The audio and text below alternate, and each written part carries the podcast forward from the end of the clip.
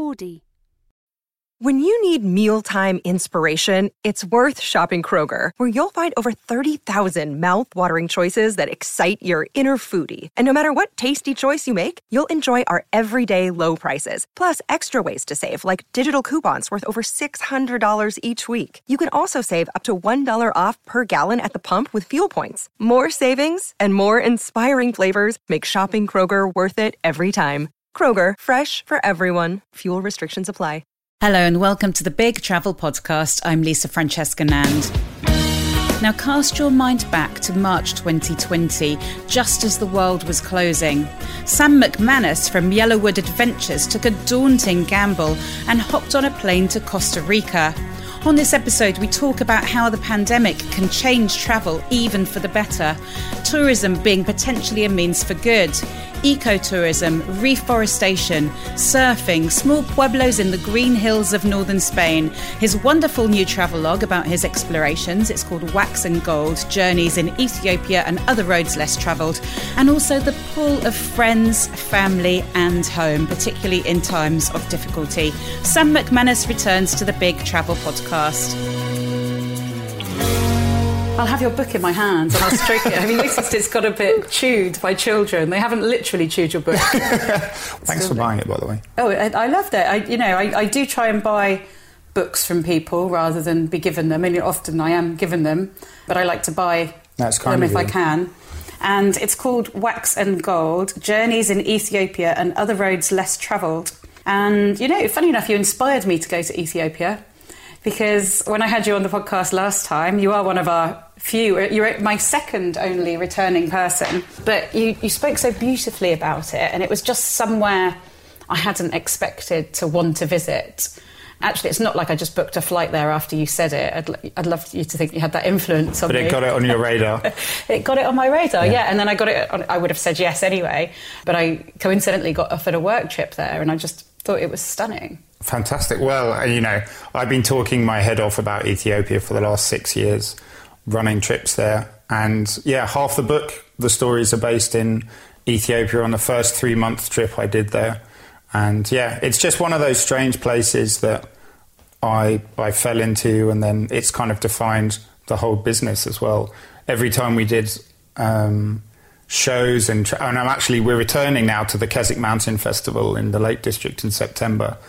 But, we always you've got a beautiful Ethiopian rug, and we would always have our stand with Ethiopian coffee. And it was just the theme that we just went with. And it was our most popular trek up in the north in the Tigray region, which, as you know, unfortunately, has got huge political troubles at the moment.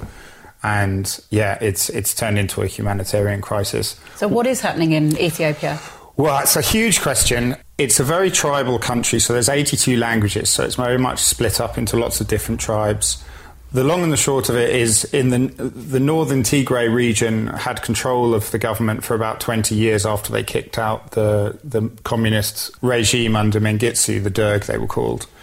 They then held most of the governmental power of the country. When Abiy Ahmed came into power, who's the current president, he was from the Oromo tribe, and although he won the Nobel Peace Prize for ending the war with Eritrea, or the sort of stalemate situation that had been going on for 20 years, the Tigrinya rebels called the TPLF weren't very happy about that, and it just became they started uprising with arms, and then Eritrean soldiers came into the mix. So it's a huge, awful mess, and with huge loss of life. And it used to be the Sudanese, refugees coming into Ethiopia. Now it's the other way around. It's all of the Ethiopians fleeing into Sudan. So we were able to send funds there to get my business partner, Gebre, and his family to safety.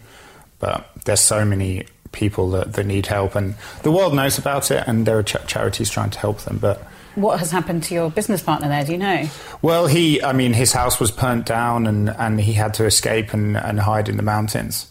And we were able to get him funds, and him and his family were able to escape to Mekelle, which is the capital city where there were government forces at the time. And so now he's just moving down to Addis Ababa. So yeah, he's one of the few lucky ones, who was able to get some outside help. So it's tricky, Africa's like that sometimes. As soon as the political stability leaves, it descends into chaos, and that's exactly what's happening at the moment. His house was burnt down. You can only imagine what that might be like, and fleeing for your life, basically. Yeah, I mean, his father was murdered, and I don't want to go into the gory details, but, you know, it's terrible what's happening up there at the moment. And yeah, just look it up in the press, you know, just look in the BBC. The reports that are coming out are really shocking. It just seems so unfair as well, doesn't it? It's not even a lifetime ago when you and I were young teens and... maybe a little bit. I'm trying to work out my dates now. The famine. The famine, exactly. Well, that was also caused... So that, you know, most people don't know that the famine was also politically caused, in fact. It was the communist regime at the time were using food as a weapon against those TPLF Tigrinya rebels, and they were essentially starving them out. And food supplies were coming in from Bob Geldof and Live Aid and all of this, and they were withholding them. So most famines...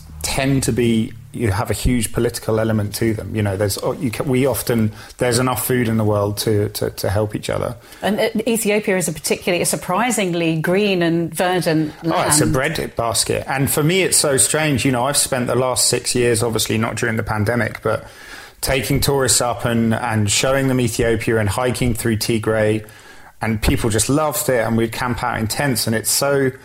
strange for me to know a place so well and have war descend upon it. You know, I've never been in contact with a war so closely before. So, yeah, it's very... I can only, you know, pray for the people of Tigray. And the interesting thing is you have been to a lot of what we would call remote regions, and they're not the sort of place that people generally go on holiday, and that's how you've made your travel and also your business. Yeah, that's been our sort of niche, if you like. So the other trips we do are in Oman, in Lebanon, Mongolia, sort of more frontier type countries. In the pandemic, obviously, we had to stop running tours. So I then had I'd already moved out of London, but I just said I didn't want to be locked down in the UK.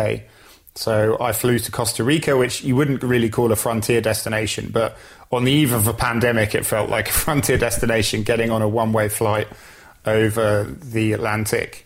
And then I spent 5 months there, and then I've just been living in North Spain for 9 months in the Picos de Europa. And we've launched itineraries in both those countries as well. Well, let's get on to that, because one of the reasons that I wanted to speak to you is obviously things have changed for you, but also what do you adventurers do in a global pandemic? You know, talk us through it. What happened in March 2020? How did that look for you? Well, the last trip I ran as a guide was in Ethiopia, but in the southwest, in the coffee country. So I'd partner with the Ethiopian Coffee Company in London, and you know, through their coffee lovers, we'd very quickly got a group together and taken them down to that lush rainforest region, which was great. And then we did all the travel shows, which were always at the beginning of the year in London Olympia, like the Adventure Travel Show. And then we just had loads of, you know, trips scheduled for that year, 2 in Lebanon in March and April with journalists set to go on, and one from National Geographic and one from the Telegraph. We had 2 other trips in Ethiopia in March, but led by our YellowWood International Mountain leaders, alongside obviously the local Ethiopian guides. And then we just had to cancel everything. We got the last groups back from Ethiopia safely, and then had to cancel all the trips for the year. And I just, you know, I just knew that the pandemic, I had that feeling that this wasn't going to go away anytime soon. I'd been working my fingers to the bone for 6 years as a travel entrepreneur, getting a company off the ground. And I said, you know what, I'm just going to take them. And it was a huge gamble. And my first plan had been to go to Panama, because I lived in Mexico for a year surfing on the beach on the Pacific. And I'd been to Panama and I absolutely loved it. But Panama had already shut its borders, which was also fate smiling upon me, because they had one of the strictest lockdown regimes. At one point, men weren't allowed to go outside, just women. And it was all quite...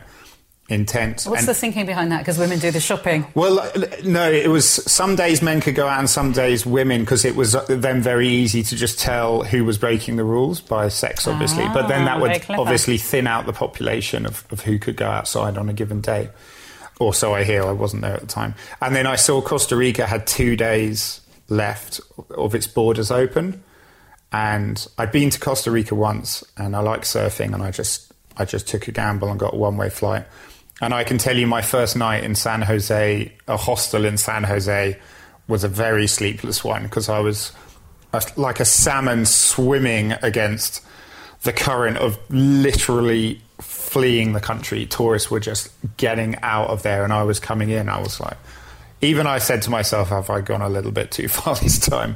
But I landed on my feet and spent 5 months on the beach, made wonderful friends, and just had a bit of a rest. Thinking about that salmon swimming against the tide, as it were, and just casting my mind back to March 2020. And as a travel journalist, I was reporting on, this is looking kind of serious. The doors are closing on everyone. There's people stuck all over the world. People that have just gone off travelling the world. Everyone trying to scramble to get back. Lots of people stuck, actually, in South and Central America, as I recall. Yeah. Quite high-profile cases in the media. And there you are, just flying out in the opposite direction and thinking, well, actually, this looks... You know, you're used to travelling and used to being an adventurer, but that must have been quite daunting. Yeah, it really was, and it was a complete gamble. But you know, you just get that feeling sometimes, and you've just got to follow it. And the alternative was being stuck in the UK for I didn't know how long, and I just, you know, I was very much used to travelling, as you said, and I just had that inclination. Of course, in hindsight, all my friends went, oh, wow, that's such a great idea. But yeah, imagine trying to persuade any of them to come with me at the time. So I just went, I didn't tell anyone, you know, I just trusted my gut instinct and flew under the radar and ended up in a beautiful, beautiful beach surf town called Santa Teresa, which is very famous on the west coast of Costa Rica, right next to, by sheer dumb luck, the Cabo Blanco National Park, which was the first established protected national park of Costa Rica. And again, you know, fate smiling upon me, I just had sort of time to sort of relax and wind down and think and study. And I started reading about Costa Rica, which is, for people who don't know, it's the real poster child of ecotourism. The journey towards that has been a fascinating one. Their president, Jose Figueres, abolished the national army, which I don't think any other country has ever done, when he came to power via civil war. And he said, right, we've had enough of that. And then it was a long and bumpy road, but they realized quite quickly that by establishing tourism, they could benefit both the economy and then protect the local biodiversity, which... You know, the local farmers were starting to hack down the rainforest for cattle and to plant palm oil, which aren't especially high-paying enterprises, especially as the soil gets ruined after a couple of years.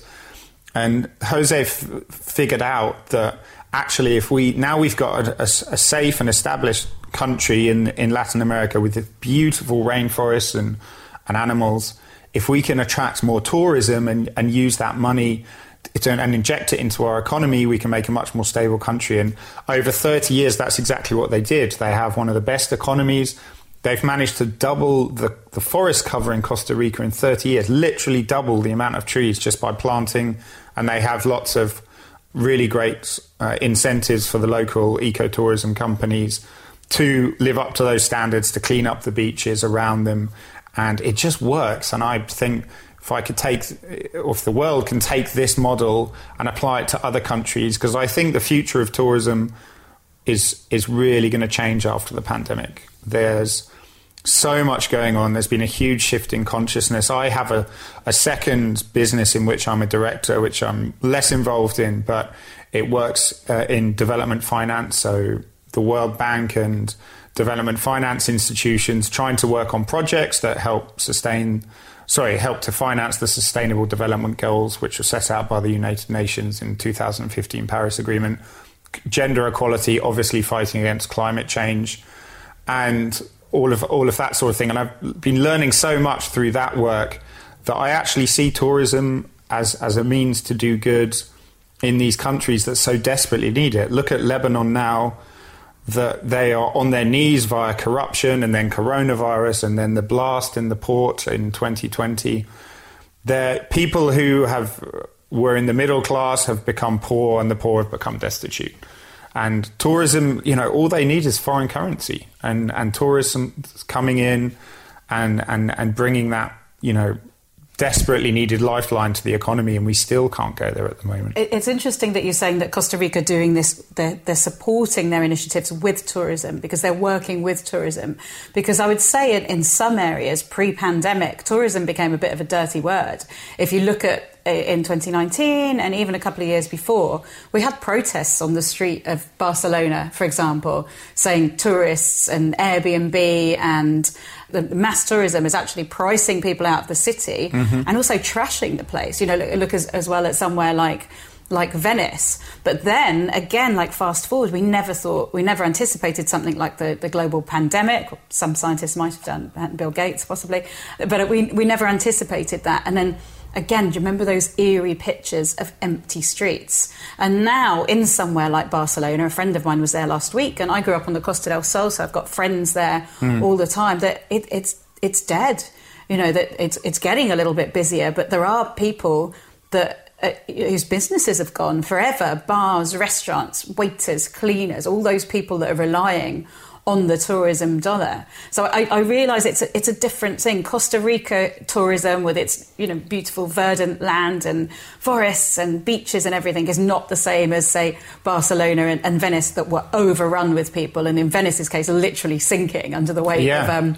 Well, it's not just cities, and you're completely right. Over-tourism is a menace, and it's extremely destructive. Look at Everest Base Camp and the queues to get up Mount Everest and Machu Picchu. You know, there's 8 billion people on the world for a start. You know, our population's completely spiraled out of control. Just the weight of that movement, often to just the same places, like in Instagram, you know, the Venices, Barcelonas. If everyone's going to the same places, well, of course, there's going to be this awful fallout, and then not to mention the pollution and the trouble that causes in those places. And that was the whole ethos for me to found YellowWood, because I was trying to say, look, there's a whole other world out there. There's all of these other amazing places. Let's try and spread ourselves out a little bit.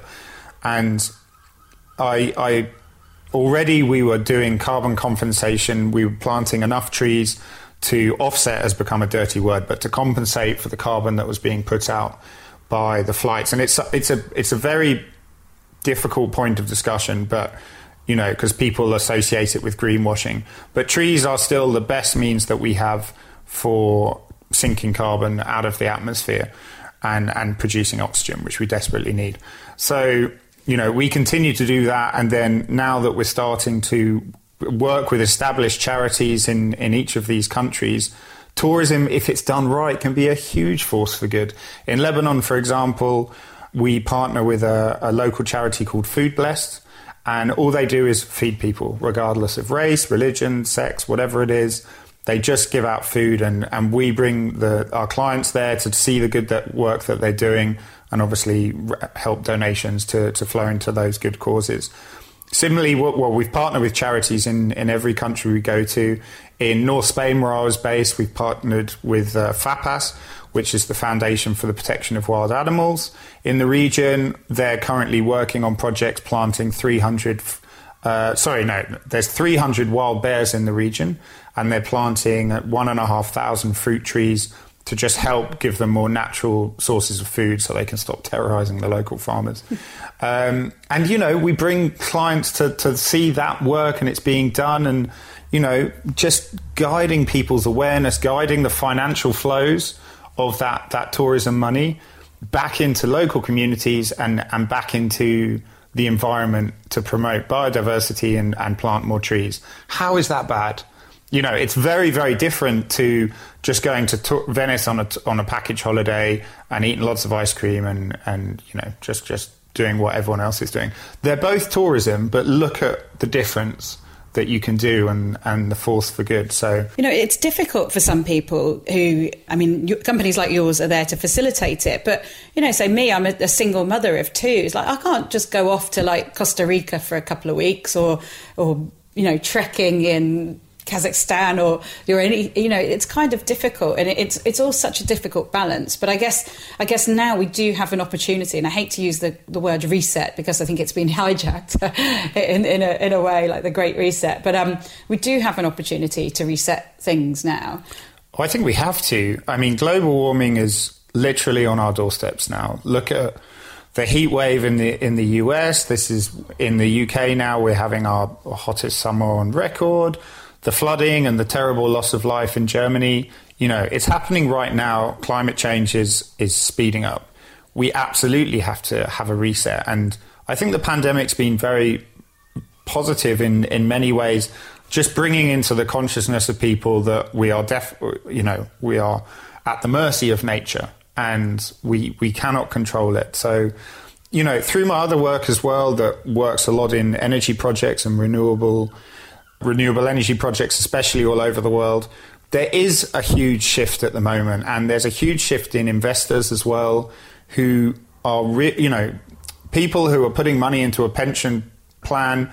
They are starting to care where that money is being invested. And if these pension funds are actually going to, say they're investing in an oil major, they're saying, look, you need to give us you need to show us your carbon output, and they are reluctantly doing so. And it's like, oh, their carbon output per annum is the same as Canada, and everyone goes, oh my God, that's horrific. But that is the case, and there is a huge shift that we're seeing at the moment of the finance in the world, the energy transition, it's called, and the great awareness of how it all relates to the climate crisis.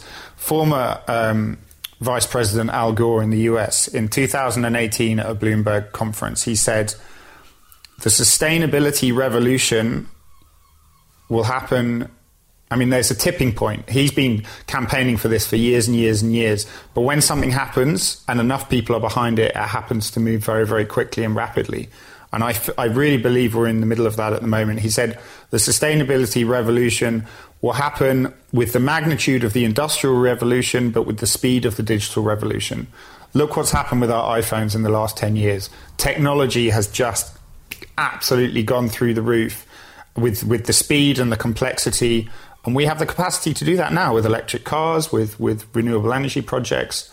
We just need everyone to be pushing in the same direction. I'm playing a tiny, tiny role in this and trying to help push tourism in that direction. But it's all walks of life. It's energy companies. It's any company just looking at their policies and where they put their money, I think. Yeah, absolutely. So back to you. There you are in Costa Rica when the world has gone to shit and you're on a beach next to a rainforest. And did you realise that you were lucky and you'd made a move? Because let me just contrast this to my life in January, February and March 2021. I haven't been out of the country since August 2020. And my single mum, 2 kids, freezing outside, nothing open except just a walk, and there's only so many walks you can go on with 2 tiny children.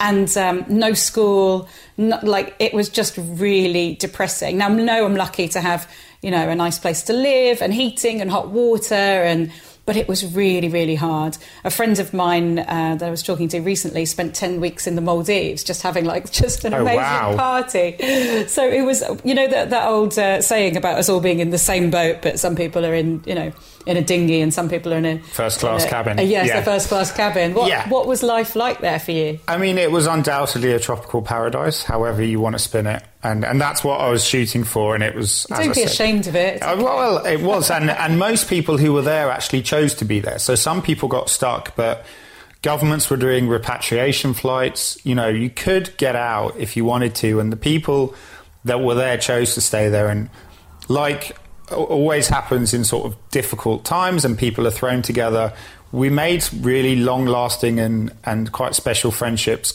much faster than you normally would. I was staying in a hostel at the beach and there were Argentinians, there were Swiss. My best friend is a Brazilian, a guy called Leo. I love you, Leo, if you're listening. Better be listening. Yeah, exactly. And just people from all walks of life, local Costa Ricans. And, we just all pulled together. We'd go surfing together in the mornings. We'd cook together. We had parties.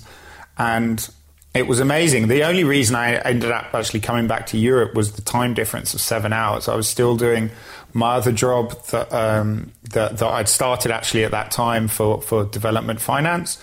But it was a 7 hour time difference. So I was getting up at 4 a.m. to work on my laptop. And after a while, I just felt very far away.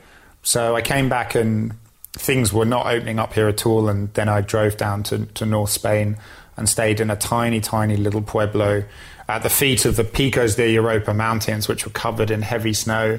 And I started doing hikes up there. We now run 3 hiking itineraries. I speak fluent Spanish. So that was an amazing experience, but also quite isolating. It was quite lonely at times, but I've now just published a book of 15 years of my adventure travel experiences, including Ethiopia and Mongolia, Kyrgyzstan, Lebanon, of course. Actually, National Geographic asked me to write an article for them after the explosion went off by the accident in the port of Beirut.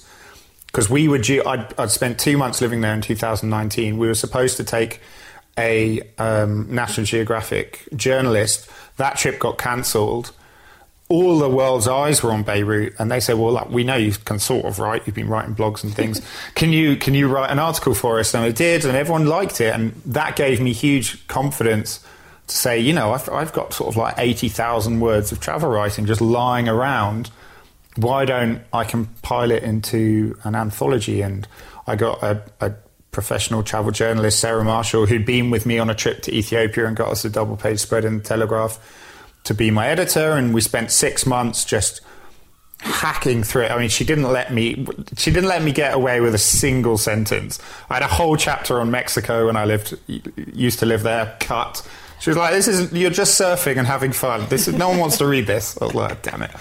And so, you know, I studied English literature. I trained as a journalist to have actually written a book now. It's a great achievement for me, and it's a wonderful book. I've got it here in my hand. What is very interesting about that is that people have done things like that during the pandemic. You know, they've taken time, they've written their book, and your book is going to be up there, I think, in travel. What do we call them? Anthology. It's not anthology. It's travel logs, I guess. Travel logs.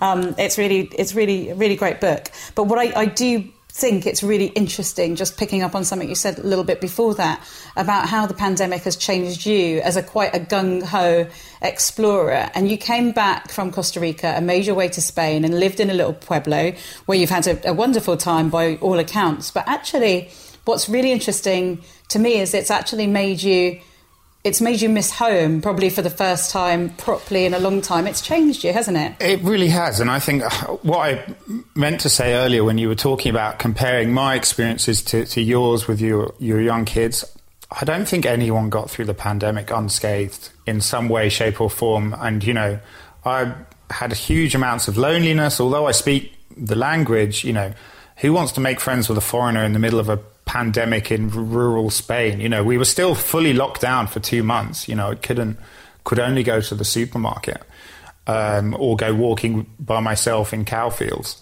So yeah, I got a book out of it, but you know, there was some difficulty there. It just sounds more romantic, but absolutely. I mean, I'm back in the UK now. I'm visiting friends and family, just going and having some beers or having some food with friends or people I grew up with or my family, obviously.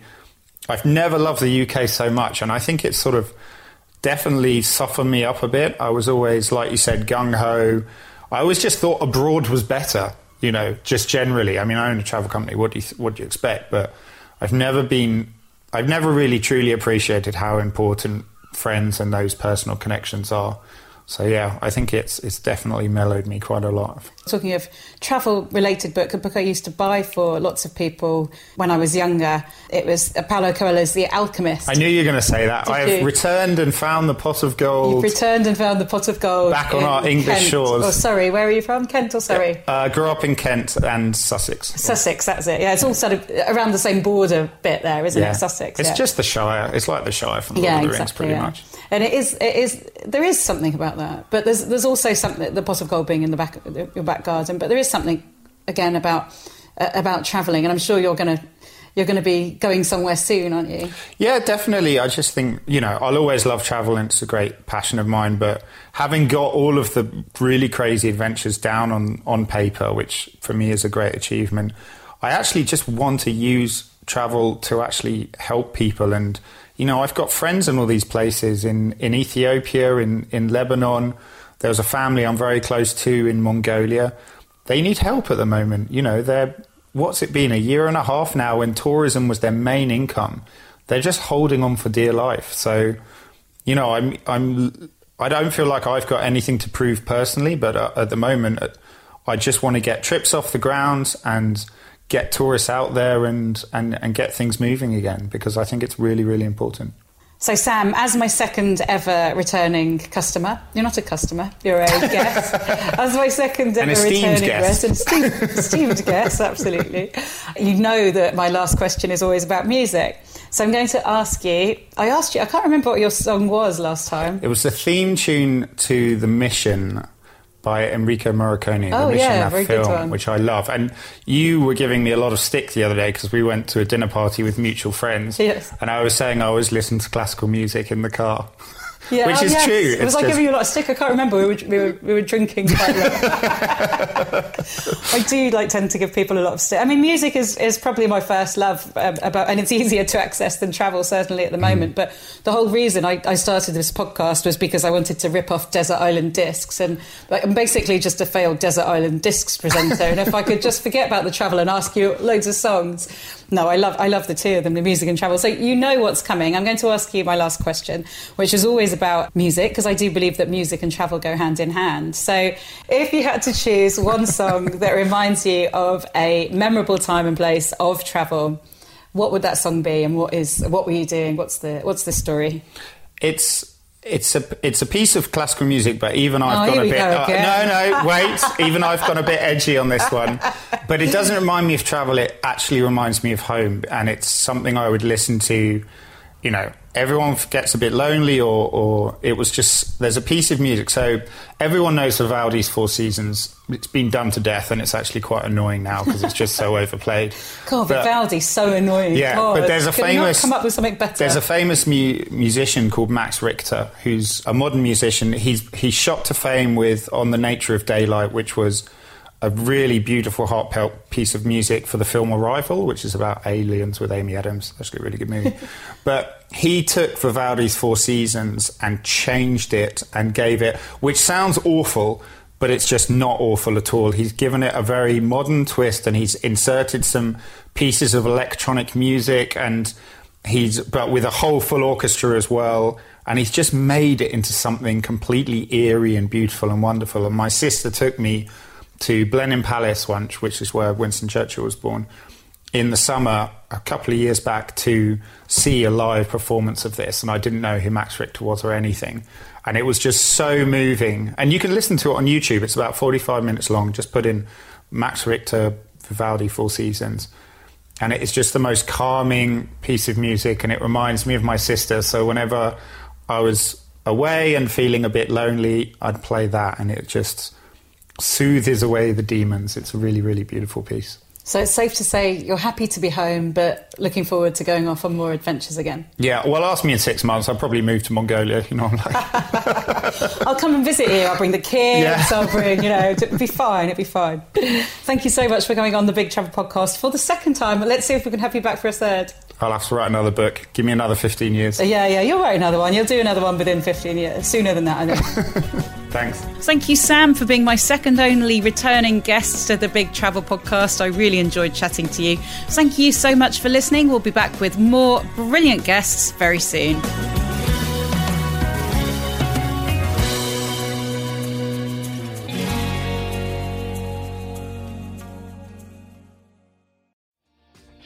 Hi, my name is Kay Adams, and to be honest, I'm not so good with the ageing process, so I enlisted my old chum, the filter-free Cara McKenzie, to advise. Could you imagine being a porn star? The room would need to be really hot for me to strip off. To be honest, she's not much help, but she is rather amusing.